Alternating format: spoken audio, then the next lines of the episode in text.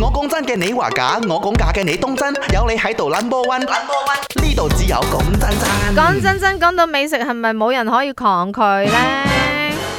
因為今日偷到好多 WhatsApp 咧，講咗，哎，你係咪個為食嘅人啊？全部講阿潤邊度可以抗拒美食嘅？但係我其實到而家為止啦，嗯，嗯你有少少為食噶，我覺得 咩少少少，因為喺公司咧有陣時你你可以聚餐，你睇到誒我可以黏下食下咁樣。哦，而且你好中但意我唔食一食多啲，噶嘛係，係你唔食多，你好中意食一啲好的式嘅嘢。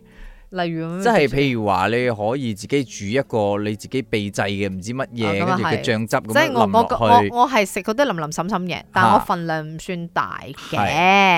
係但係我而家啩？受到 咧，我搶咪買剩個芒果乾，仲有半包喺出邊，好想食。係啦啊！咁你啊自己 U 冧 U 啊！ OK，所以講真真，你係咪一個為食嘅人呢？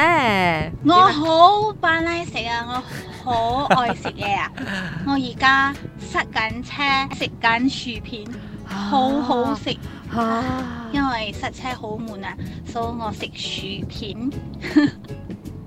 我減肥減唔到啊，但係真嘅食係快樂。我減，嗯，我睇好難喎、但係你都要專心揸車㗎，係即係如果你係停低紅綠燈嘅話，食兩片就唔緊要嘅。即係如果你揸緊車又搞呢搞路嘅話呢，小心啊，小心係啊，啊！真係要小心駕駛啊！但係係只不過喎嚟我哋有呢個咪嘅代表啦。嗯，嗱呢一個應該係榜首嚟嘅。講真真，我都有名你叫嘅啦，我叫喂食娘娘啊嘛，我是阿威，当然是喂食啦。然后我觉得就是呃，常常听一句的就是“民以食为天”，那基嗯本上我觉得工作那么辛苦，嗯，就给自己选择吃好一点点来慰劳自己，is good one。所以其實咧，呢啲咁嘅不良分子呢，係自從佢誒、呃真係轉咗事業跑道之後呢，佢冇餵食我哋兩個咋嘛。係，佢以前係佢就咪係餵自己食。係以前係咪真係四五點係咪？係一定嗱先有嗰啲好似嘅下午茶啦，立立雜雜咩都有得你食嘅。然之後星期一、星期五呢，佢好似諗好晒要食啲乜嘢嘅。唔係重點係啲乜嘢咧？佢食極啊，仲係咁瘦嘅喎。究竟佢係點樣做到哦，嘅佢咧？做好多戶外活動，哦，佢、其實 係一個好活躍嘅人嚟係係嘅，係佢係有足夠嘅能量去係幫消耗晒嘅係啦，而我唔係。